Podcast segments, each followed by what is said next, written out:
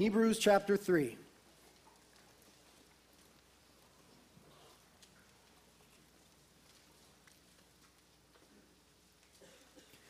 I want to remind you guys that I make my sermon notes available online before you come to church in the mornings. So everything that I'm teaching is in my sermon notes. We post it at our website, realitycarp.com, and it's available there. Glenn's got his. Okay, she's got her. All right. Oh, wow, a bunch of you have those. Great. So would you guys attest that it helps you as you're following along in the sermon? You don't have to write everything down. It's already written down for you, and then you could write down what the Lord is speaking to your heart prophetically. Glenn's given it a thumbs up, and he's been around the block a few times, so praise God. He knows. And so I encourage you guys to go before you come to church and download the notes from the website, print them out. I think it'll help you to retain, because I've been told that the sermons have a lot of stuff in them. And so I think it'll help you to retain some of that stuff, whatever that might be. So Hebrews chapter 3, let's read a couple verses here and get into it. Let's start reading in verse 12. Hebrews 3 verse 12 says, "Take care, brethren, lest there should be in any one of you an evil, unbelieving heart and falling away from the living God. But encourage one another day after day, as long as it is still called today, lest any one of you be hardened by the deceitfulness of sin." Let's pray. Lord, we thank you for your word that is in front of us. We believe it to be the very word of God, the eternal, timeless, unchanging Word of God, and yet the Word of God that is living and active and prophetic and speaking to us at this moment. And Lord, we don't want our hearts to miss anything that you have to say to us. And so we ask right now, Holy Spirit, for a softening of our hearts. Anywhere that's hard, anywhere that's callous, Lord, anywhere that is on its heels and in a defensive posture right now because of sin, we ask that you would mellow our hearts in your presence and yet make them incredibly alert. We'd let our guards down and we would trust you, Lord, to speak into our lives as a God who is kind and good and all-wise. And teach us to diligently watch over our hearts. We live in a world, Lord, that is so contrary to you. Even our state this week in the Supreme Court and their decisions. We're living in a time that is so contrary to you, Lord. And you've called us to be your people, your ambassadors, your representatives. And so we need your instruction. We need your warnings and your admonishment and your teaching. We need to be corrected and trained. We need to be prepared for every good work that you had set before us. So, Holy Spirit, come and speak to your precious people gathered here. Let this time be incredibly fruitful. Please help me to communicate your truths in a way that honors you, Jesus. We ask it in Jesus' name. Amen. Now, last week in chapter 3, we were talking about the need to cultivate a heart that says yes to God. The need to cultivate a heart that says yes to God. The goal of the Christian life is to be ever increasingly saying yes to the Lord. Yes, Lord. Yes, Lord. And what His Word has to say and the way that He's leading and the way that He's moving in our community, in our state, in our nation, and in the nations. We want to have a heart that is soft, yielded, receptive, and is ready to say yes to the Lord in the issues of life. Realizing that the more we say no to the Lord, and we all do, in one way or another, to one degree or another. We all say no to the Lord on certain issues. We don't always know it because of the deceitfulness of sin, and we'll discuss that in a bit. But what we want to avoid is saying no to the Lord, because the more we say no to the Lord, the harder our hearts become. Every time you say no, whether it's in an action or a leading or whatever it might be, there's a callousing that happens to the heart and a searing that happens to the conscience. And it's a dangerous road to begin to go down, to have your heart dulled toward the things of God and the voice of God. We want to cultivate a heart that is active and listening and proactive and yielded and ready to say, yes, Lord, yes, Lord, yes, Lord, in whatever He is leading. When we continually say no to the Lord, our perspective becomes distorted. You see, there's clarity in obedience. I'm going to need a witness or two. There is clarity in obedience. When you are obeying the Lord, things become so clear.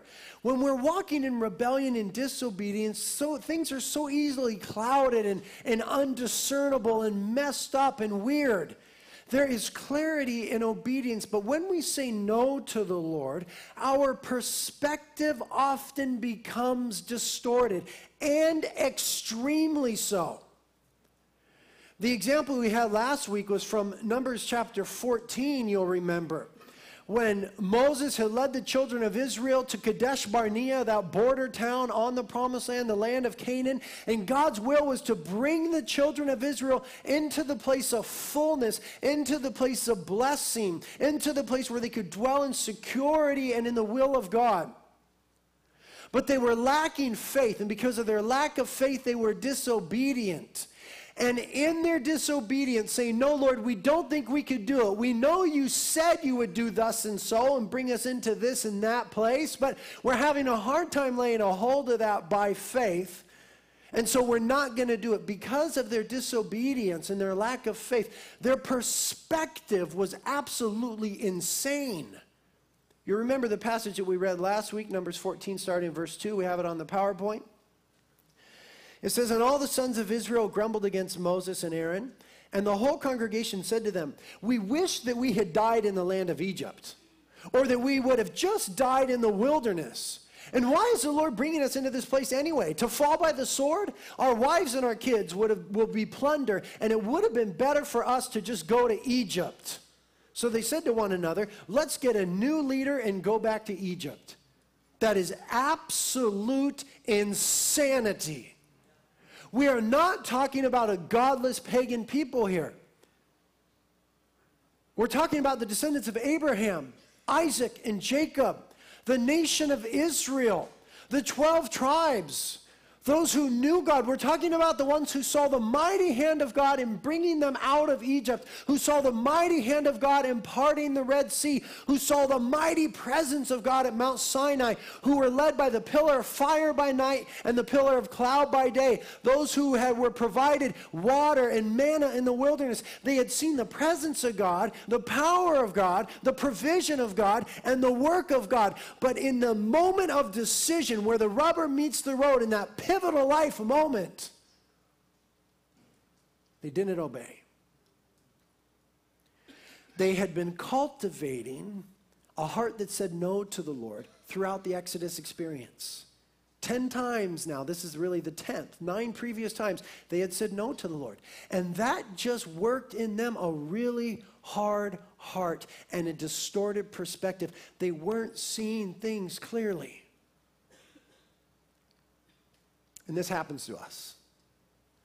And the thing is, we don't even realize it. They didn't think they were insane at this moment, but they were completely out to lunch. But what they were doing made perfect sense to them. It seemed justifiable. It seemed rational. It seemed reasonable to them. It made sense to them.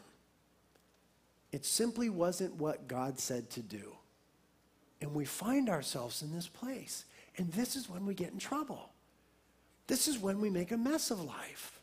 And we make big messes. We make messes that cost the well-being of children, as this one did. We make messes that cost marriages. We make messes that cause roots of bitterness to spring up, and all sorts of division and anger and wrath and malice and hurtfulness and all these things. Because our hearts aren't soft, yielded, active toward the Lord, ready to say yes, we get a distorted perspective, and the nature of sin is such that it is deceitful, and we don't even know it.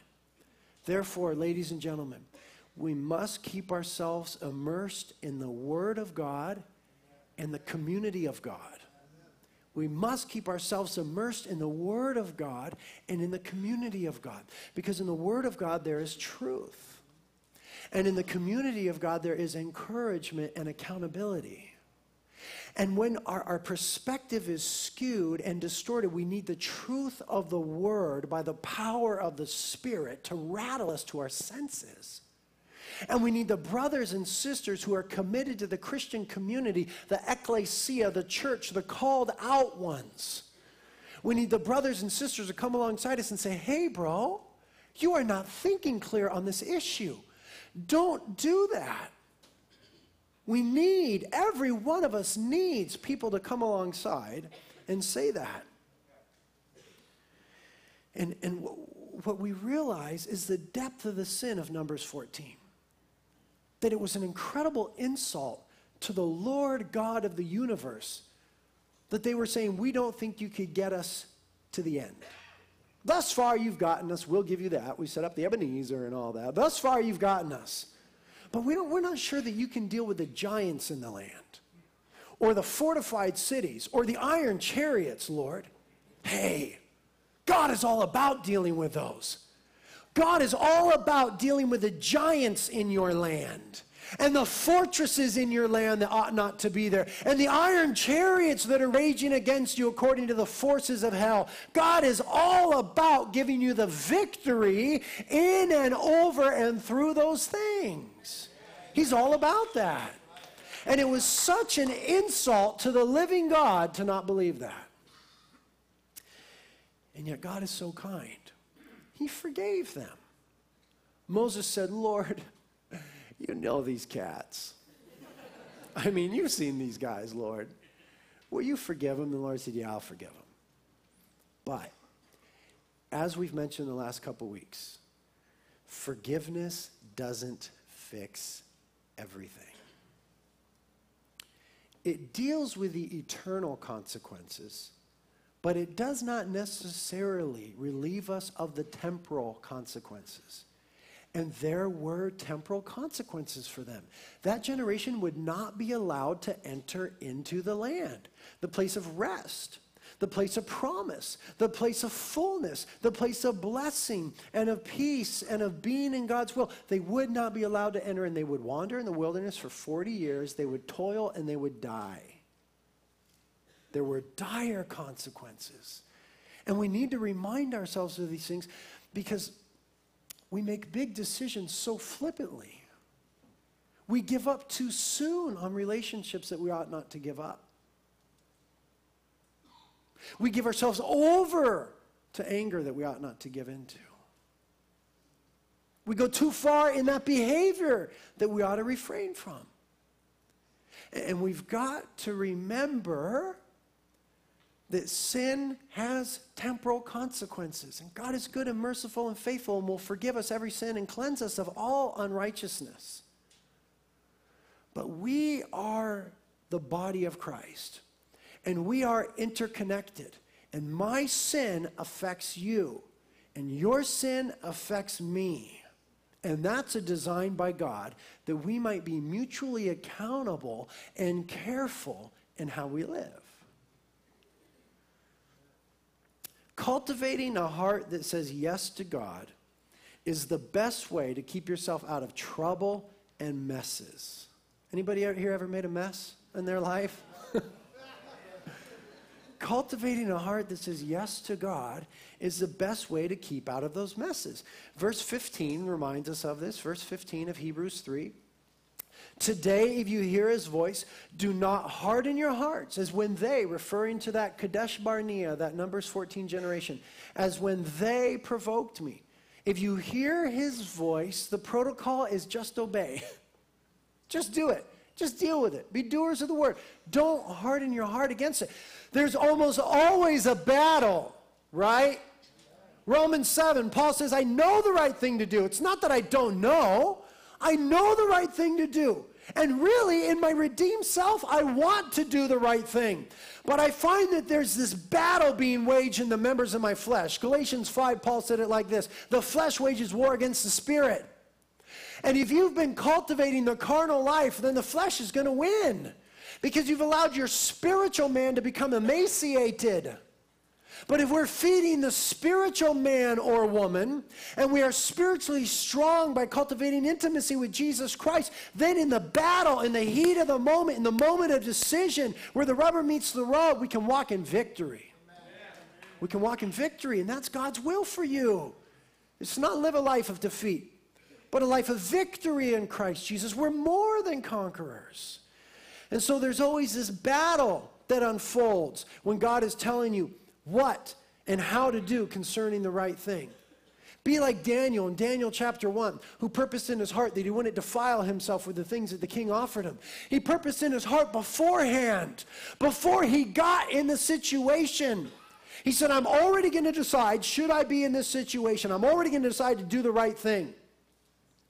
At one point in my life when I was struggling with sin, my wife, she wasn't my wife then, she was just my girlfriend, Kate, she said to me, look, here's what you do. First of all, identify what you struggle with, and then search the scriptures for passages that deal with that issue, and then memorize them. And then when you're in the moment of temptation, pull out that sword of the Spirit and use it and get the victory. Gosh, my wife, she rips. It changed my life. It changed my life. Oh, really? Wow. Okay, know what I struggle with. See what the Word of God has to say to that. Hide the Word of God in my heart that I might not sin against Him, the psalmist said in Psalm 119. That works. Call me naive, but that works. By the power of the Holy Spirit, that works. Now, in verses 16 through 18, we're going to come back to 12 and 13, but in 16 through 18, he poses a series of questions, rhetorical questions, and answers them, and there's a point to each one that lend to what we're speaking about. So verse 16 says, for who provoked God when they heard? Indeed, did not all those who came out of Egypt led by Moses? In other words, the point is this. Everyone who died in the wilderness had begun in the glorious Exodus. Everyone that died in the wilderness had begun in the glorious Exodus. They all at one time had great expectation and experienced a great move of God. But they ended up in disobedience and moving away from God. In other words, the thing he's trying to highlight here is they were those who started well but finished poorly. And Christendom and Christian history is littered with men and women such as these, who started well and finished poorly. It's in the Bible from Genesis to Revelation. You can find a bunch of them. And it's common to our experience, starting well and finishing poorly. That doesn't have to be the Christian experience. It shouldn't be the Christian experience. And so he's reminding them to be on guard, that even the Exodus generation who walked through the Red Sea, who saw the presence of God at Sinai, who tasted the manna, who experienced the presence of God at the rock when the water came forth, even these finished poorly. So take heed if any man thinks he is strong, lest he fall, 1 Corinthians 10 says.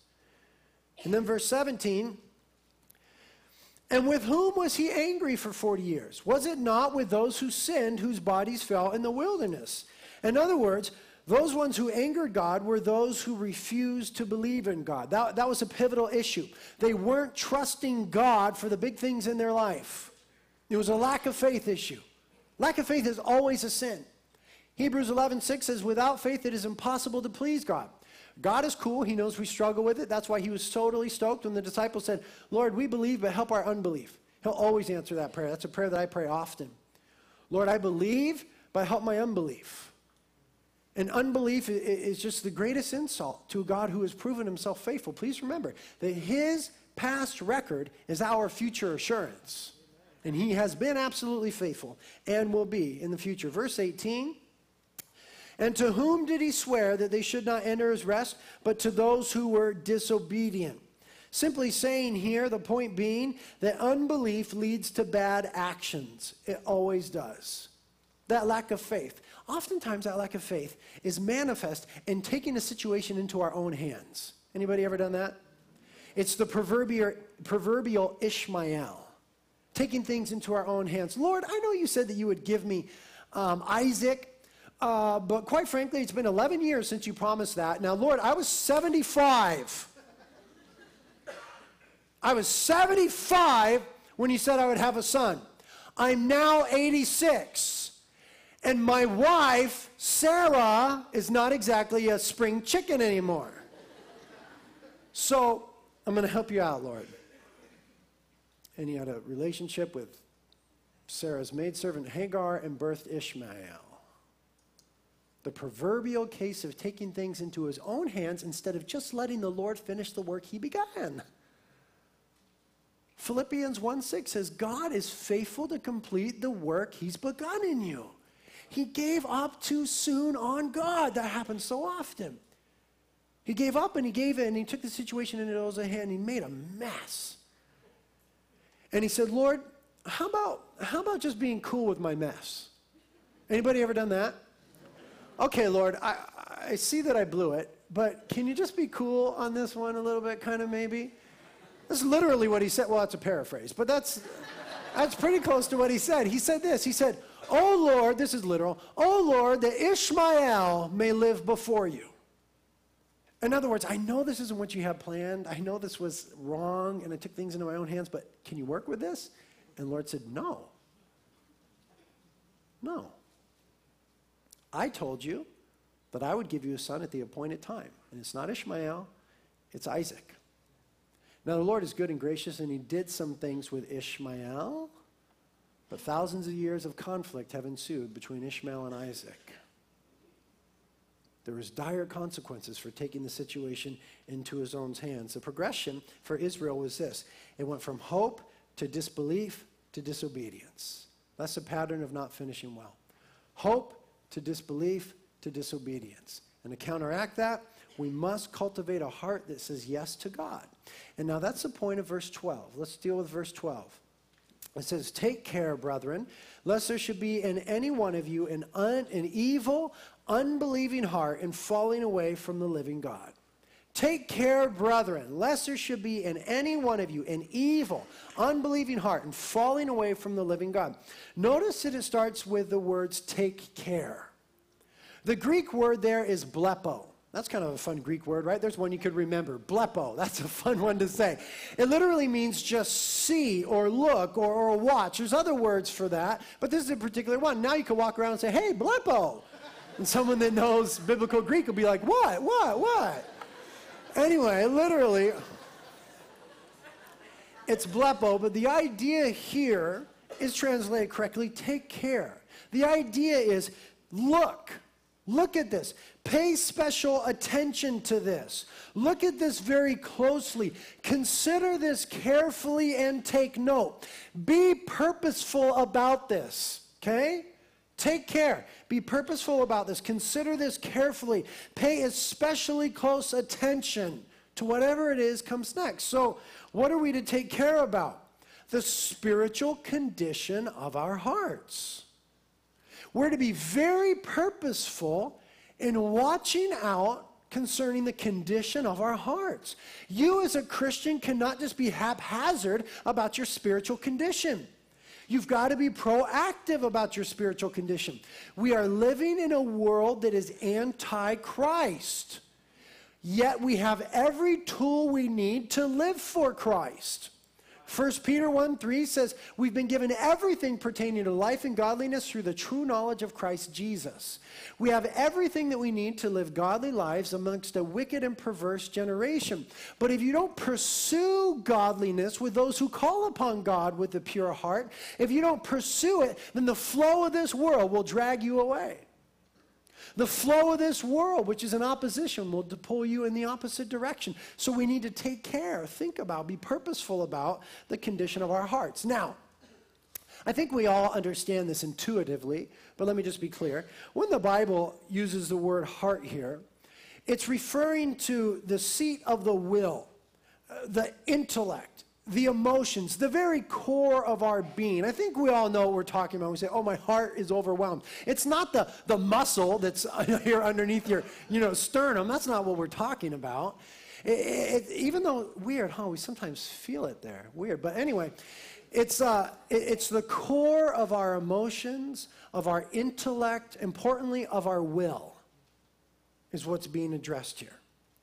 Meaning, when the Bible talks about the heart, the core of the intellect and the will and the emotions, meaning this is the part of the person that God speaks to and directs.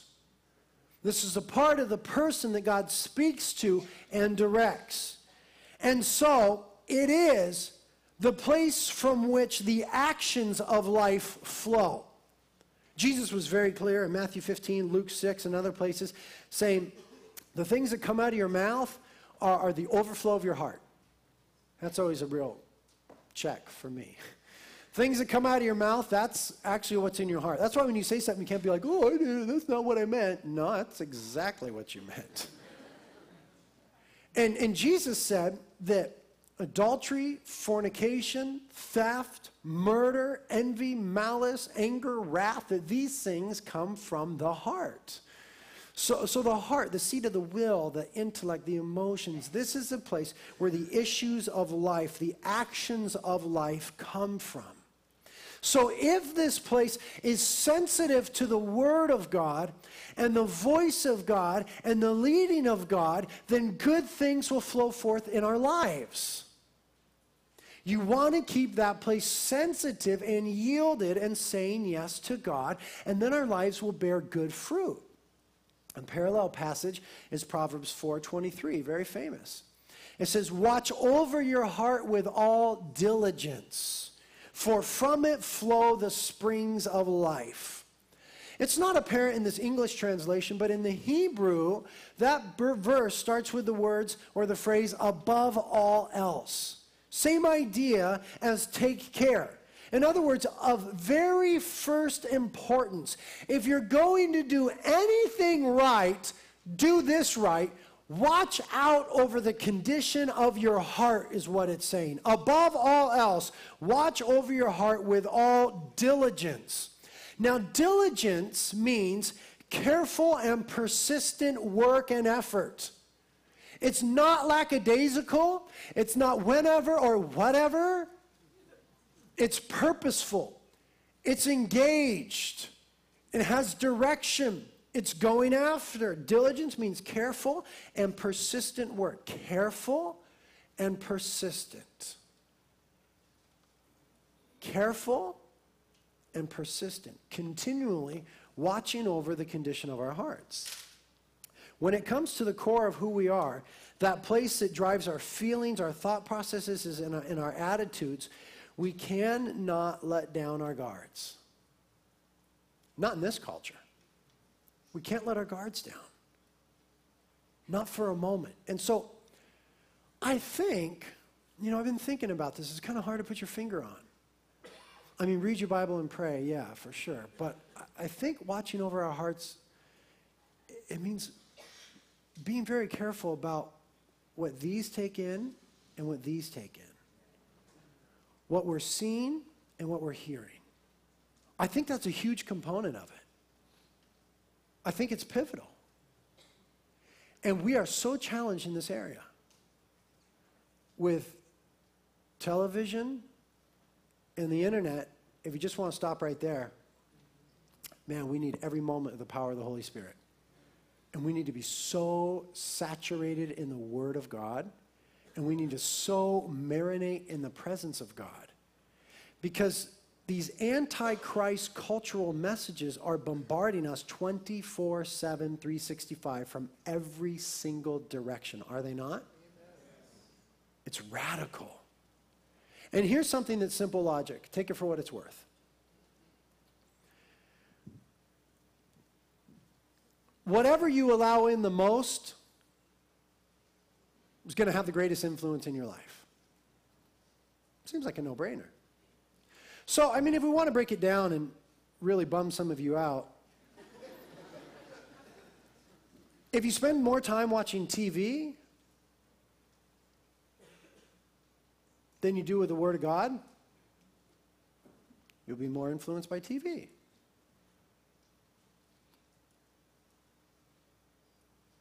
If you spend more time with the secular media, movies, you'll be more like those things portrayed in those films than like Christ. Right? I think so. At least that's how it worked in my life. That's why 13 years ago I got rid of my TV. I couldn't handle it. I'm too weak of a man. I saw too much of what I saw there in me. I wanted to see more of Christ in me. I wanted to be more like him. So got rid of the TV. It's just about the best thing I ever did. I'm not putting that on you. I'm not tripping out on you. I'm not trying to be legalistic. I'm testifying what God did in my life. And I think it holds true that whatever is your primary influence, that's what you're most going to be like. Therefore, that's going to be the outflow of your life. It amazes me. It amazes me that in our culture, Christians now, I'm not talking about the unredeemed, Christians have no problem watching The Lord of the Rings for 7 million hours. How long is that stinking movie?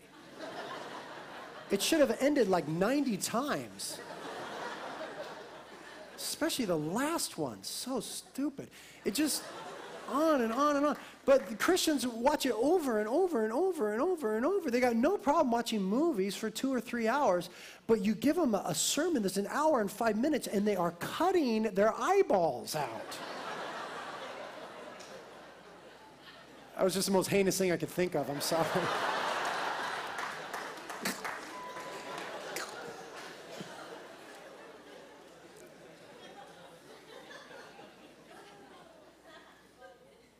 Something has gone awry there, I think. No idea where I'm at in my notes.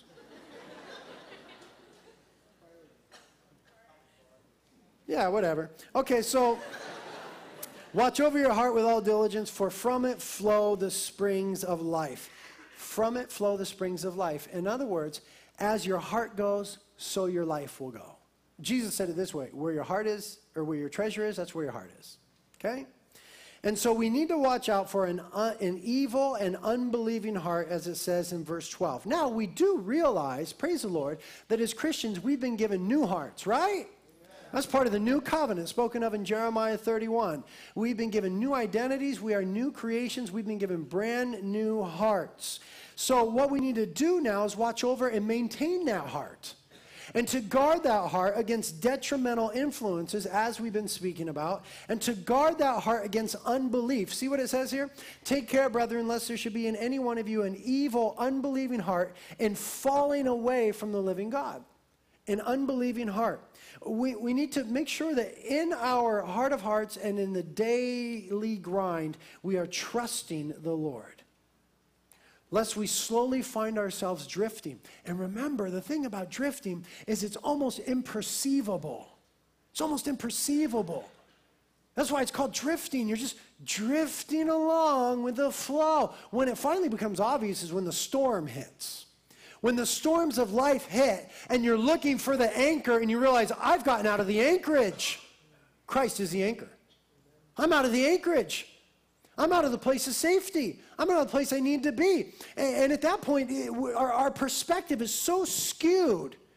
And we're lacking so much clarity in our hearts. It becomes so hard that we're not able to weather those storms very well. And those are the pivotal moments where we make those bad decisions. So you got to keep hold of the anchor of our soul, Jesus Christ, and guard against unbelief, which you don't wake up one morning and say, I don't believe in God anymore. It doesn't happen that way. But really, we're talking about little areas where we stop trusting him, stop being yielded to him. Mistrust or distrust is a form or a facet of disbelief, trusting the Lord with the minutiae of our life. And we're going to have to trust the Holy Spirit to minister to our hearts where we're doing that as individuals, where we're withholding trust, whether it be the future of our job or our kids, or God's ability to reconcile our marriage or reconcile our family issues or whatever it is. We need to see and make sure we're trusting the Lord because, as it says here in verse 14, for we have become partakers of Christ if we hold fast to the beginning of our assurance firm until the end. This verse very simply says that as we are saved by grace through faith, we also must continue in faith. That's a no-brainer. In the Christian life, you must continue in faith. And if we're going to continue in faith in an anti-Christ culture, we're going to have to cultivate faith on a daily basis. You see? You've got to cultivate faith on a daily basis. If we let it slip day by day, we develop that hardness of heart, which leads to unbelief in certain areas, which leads to disobedience, which leads to bad things. Now let's look at verse 13. Last verse that we'll deal with. Verse 13 says, "But encourage one another day after day, as long as it is still called today, lest any one of you be hardened by the deceitfulness of sin." Now, in verse 12, we had sort of the individual approach. We're told as individuals to watch over our own hearts. Take care, brethren, lest there be in any one of you an unbelieving and evil heart. So we have a responsibility to watch over our own hearts. But now there comes, and I love this, there comes a communal responsibility. There comes the interconnectivity of the community of Christ, of the body of Christ. Now we're charged with caring for each other. That is a core component of Christianity. You cannot escape that. We are charged with caring for one another. That is part of what it means to be in the church universal. To be believers in Jesus Christ who are connected by relationship with Him to one another, and so worship Him and love one another. And a facet of that love is caring. And so it says here, speaking of this community again, "But encourage one another day after day, as long as it is still called today, lest any one of you be hardened by the deceitfulness of sin." Now, this idea of encouraging one another, three quick points on this. Encouraging one another. Number one, it's mutual. Okay, it says one another. It's mutual. You need to be willing to encourage and to be encouraged. To exhort and be exhorted. To warn and to be warned. To admonish and to be admonished. To rebuke and to be rebuked. To correct and to be corrected. To train and to be trained. It is mutual. The idea here is accountability. And that is a core design of the Christian family, is that we are to be accountable to one another. Be subject to one another in the fear of Christ, it says in Ephesians. Every one of us has a responsibility to make ourselves accountable and to be receptive. Okay, this is lost on a lot of people. Not many people actually do this. We must do this. Every one of us must engage ourselves in relationships which require us to become accountable for our actions, for our thought processes, for what is flowing forth from our life. If you're a Christian, you must be accountable. Now, the unredeemed man and the sin nature hates accountability. Because the sin nature wants to do what it wants to do, and when I want to do it, and how I want to do it. I'm going to do it my way. Most satanic song ever sang in the 50s. That's not Christianity. Christians are called to be accountable one to another. Therefore, every Christian has the responsibility placed upon themselves to make themselves accountable to somebody else. And you're only as accountable as you want to be. So you need to want to be accountable, which means you need to want to obey the Word of God, which means you need to have a receptive heart. You need to be able to receive correction, warning, rebuke. If you're one of those people, and there's a lot of us, if you're one of those people that your first reaction is defensiveness, there's a reason for that, I understand. Something happened in your past, you were berated as a child or in your marriage or at a school or whatever. I understand that. Okay, but Christianity removes those crutches. Okay? Christianity frees us from the excuses of life. In Christianity, we can't just say anymore, well, this happened to me when I was a kid. Okay, I understand that.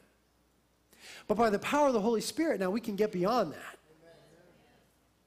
So if you're one of those people who are immediately and intuitively defensive when somebody approaches you with an issue in your life, you need to deal with that.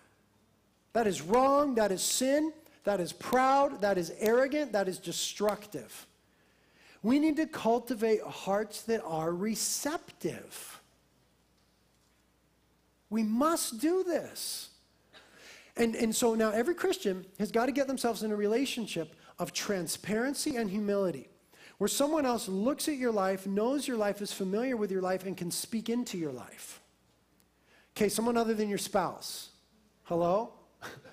Because a lot of the issues are going to need to be spoken into your life or the way that you're dealing with your spouse, your funky attitudes or whatever it is. So my wife holds me accountable big time. But then I have other people in my life that hold me accountable too. Pastor G is one of those ones who knows everything about my life, knows the ins and outs. I can't hide a single thing from him. He knows how my marriage is doing on any given day. He knows how my devotional life is going. He knows how my prayer life is. We need to have people like that in our lives to stay safe, to walk in victory, to walk in health, to maintain Christian unity, We've got to cultivate that. Got to pursue that. Nobody can do that for you. Get in an accountability group. If you're a man, come to the men's meetings here, 6 a.m., Wednesday mornings. Get in an accountability group. If you don't have another one, we'll connect you. There's also one in Ventura, 6 a.m. Get in a home group. Grab the person next to you and say, you want to start meeting once a week and be accountable? I'll just tell you all my junk and you tell me all yours and we'll help each other grow. It's absolutely imperative. It's absolutely imperative to the Christian life. So this encouraging of one another is mutual. It speaks of mutual accountability. Secondly, it is immediate, meaning it's needed right now and it has to continue all the time. That's why it says day after day, as long as it is called today. This mutual accountability, this encouraging of one another is an ongoing, continually needed process. Thirdly, it is urgent. Encourage one another lest any one of you be hardened by the deceitfulness of sins. So it is urgent. Now, the word encourage here, in the Greek, it is parakaleo. Parakaleo.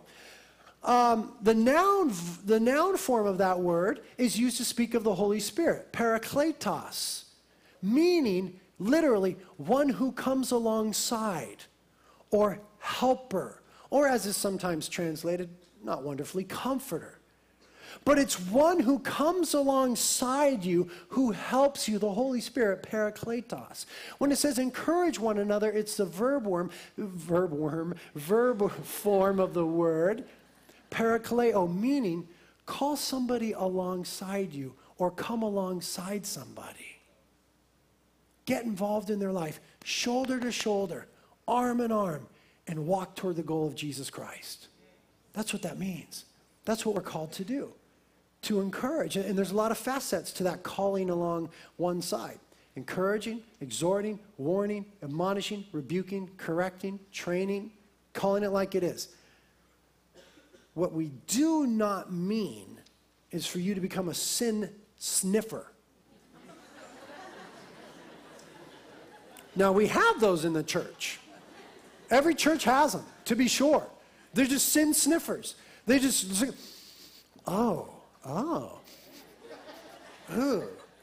they're just looking for sin all the time, and their nose is just trained for it.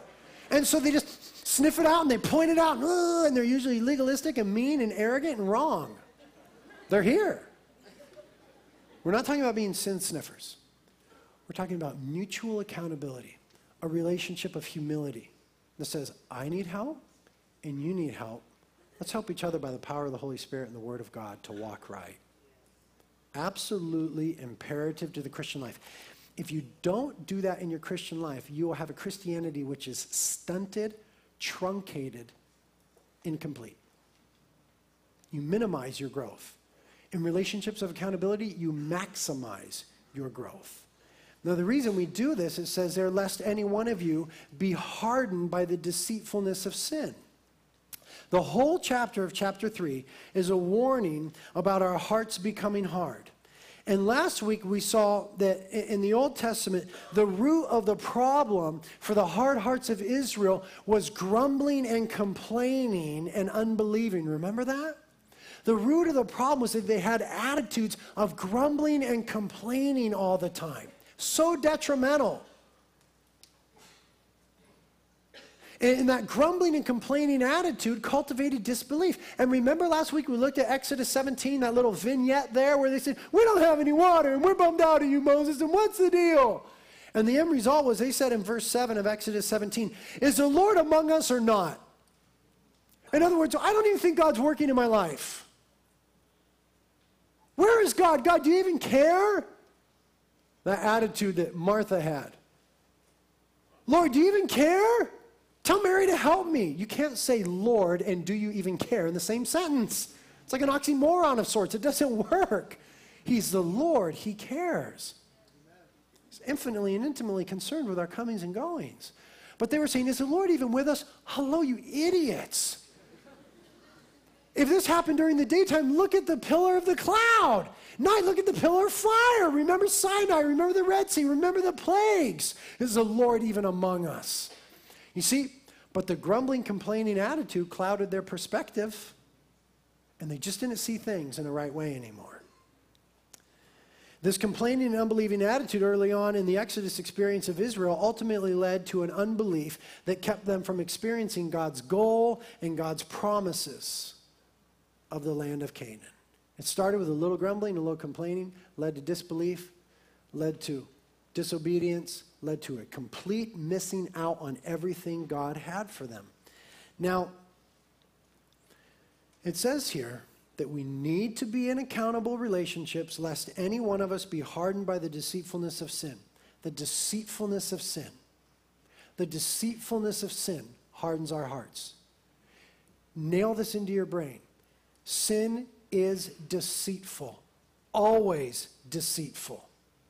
It is deceitful in its approach, and it is deceitful in its end. Sin is deceitful in its approach. Doesn't it say in 2 Corinthians that Satan disguises himself as an angel of light? It is deceitful in its approach, and it is deceitful in its end. Here's a quote from a guy named Albert Barnes, who's got a great little commentary set on the Bible. He said, if sin was always seen in its true aspect when man is tempted to commit it, it would be so hateful that he would flee from it with the utmost abhorrence. Read it again because it's cool. If sin was always seen in its true aspect when man is tempted to commit it, it would be so hateful that he would flee from it with the utmost abhorrence. You see, usually in the moment of temptation, we're not seeing too clearly. If we are, it would only be a moment and nothing more. Whoa, I'm out of here. And if we saw sin for what it was, we would run from it. If we saw the end result of broken lives and broken marriages and maimed people and abortions and all these things, if we saw the end result of sin, we would run from it. But it's deceptive. And so we engage with it. And so we've got to be very aware, very sharply trained in the Word of God. Very intensely involved in the Word of God, lest we fall to the deceitfulness of sin. And the effects of sin are so radical. Wonderfully illustrated in the life of Samson, or horribly illustrated, really. Look what it says about Samson in Judges 16:21. We have it on the PowerPoint. It says, then the Philistines seized Samson and gouged out his eyes, and they brought him down to Gaza and bound him with bronze chains, and he was a grinder in prison. Okay, Samson got in this problem because he had an issue with lust. And he gave in to lust over and over again. Okay? If you don't know the story, go read it. But the end result is this, that he fell prey to the Philistines. They gouged out his eyes. They took him to Gaza and bound him with bronze chains, and then they put him in prison where he was a grinder. So the effect of Samson's sin, which was lust, was such that he was blinded, bound, and became a grinder. We see here the blinding, binding, grinding effects of sin. That is what sin does in our lives. It blinds us. It binds us. We get bound up in it. And it just grinds at us day after day. Anybody know what I'm talking about? I know what I'm talking about. Sin distorts perspective, revokes freedom, and yields frustration. But it never, ever presents itself that way. It never comes to you and says, I'm going to blind you, I'm going to tie you up, and I'm going to grind you. It never says that. It never does. It's incredibly deceitful. And so now, because of Christian unity and love, every Christian should feel that he or she has an interest in keeping his or her brother or sister from such doom. And each Christian in such danger should be willing to listen to the exhortation of another. We need to begin to feel a sense of responsibility for each other and accountability to one another. And we've got to be willing to give and receive. And we've got to position ourselves to be accountable. Make yourself accountable. Let somebody look into your life. Because if not, we'll be deceived. And we end up in that blinding, binding, grinding thing. Sin is deceitful in the sense that it casts doubt on God's word. Always cast doubts on God's word. Genesis 3:1, the serpent came to Eve and said, did God really say? So much of the modern church is doing this. Does God really mean that? Did God really say? Should we really take that literally? I mean, isn't that old and isn't that outdated? This is very popular in the modern church. Sin is deceitful in that it always doubts God's word. The first temptation was when Satan said to Eve, did God really mean that? Be aware of this. This is prevalent in culture today. God didn't really mean what he said about that. Oh, I think God means what he means. Sin is deceitful, number two, because it distorts our perspective and clouds the truth. Just like those cats at Kadesh Barnea who were like, you know what? We were better off in slavery. Let's go back to Egypt. We were better off when we were slaves there. Number three, sin is deceitful because it often appears attractive and fulfilling. It often appears to be just what we need at the moment to get us through. That's what happened with Eve. Again, the temptation of Eve by Satan in Genesis 3:6. It says, when Eve saw that the fruit was good to eat and delightful to the eyes and good for making one wise, she took and she ate of it. It seemed to be just what she needed at the moment. It seemed to be wonderful. Sin is deceitful. Lastly, sin is deceitful in the sense that it promises what it can't deliver, and it delivers what we don't expect. It promises what it can't deliver. In other words, the Kadesh Barnea generation, they were thinking, hey, we'll be better off if we don't go into the promised land.